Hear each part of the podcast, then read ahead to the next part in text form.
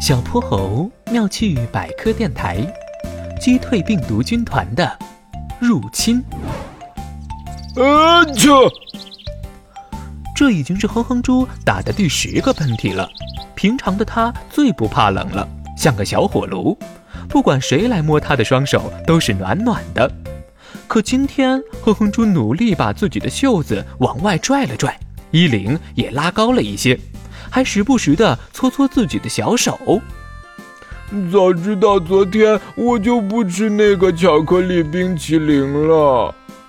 哼哼猪在心里暗暗后悔着。这时，一道白色的鼻涕从哼哼猪的鼻孔里流了出来，鼻涕“嗤”的一下膨胀了起来，吹出了一个大大的鼻涕泡。龙小白瞧见了哼哼猪的这副样子，忍不住笑了起来。他从口袋里掏了包餐巾纸出来，递了过去。哼哼猪，给你。哼哼猪带着厚重的鼻音回答道：“嗯，谢谢。”他拿起餐巾纸，用力的擤了擤鼻涕。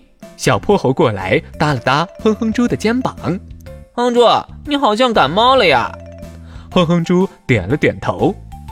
昨天在商场里看到了我爱的巧克力冰淇淋，一时没忍住，哎，都是贪吃惹的祸呀！这么冷的天，你也敢尝试啊？我早上出门的时候冻得直打哆嗦呢，佩服佩服！小泼猴冲哼哼猪做了个抱拳的手势。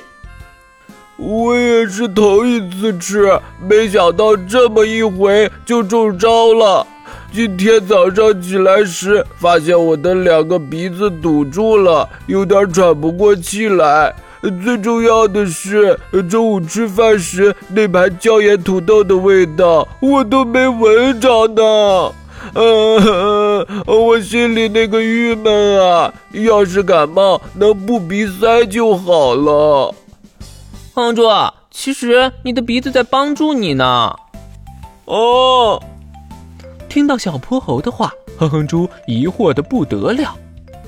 真正引起你感冒的是病毒。当病毒入侵体内时，为了抵御这些肉眼看不见的敌人，身体会自发的采取各种各样的措施，像鼻塞、流鼻涕、打喷嚏这些症状，都是身体本能的自我保护反应。鼻子塞住可以防止病毒入侵。不停的流鼻涕和打喷嚏，有助于赶走已经入侵的病毒。原来他们在帮我驱赶病毒啊！龙小白接话道：“对呀，晚上你喝点热水，乖乖吃药，再早早睡个好觉，马上就能恢复精神的。” Yes, sir。哼哼猪冲他的小伙伴们敬了个礼。第二天早上。小泼猴和龙小白进教室的时候，看到了一个生龙活虎的哼哼猪。你们的小火炉回来了，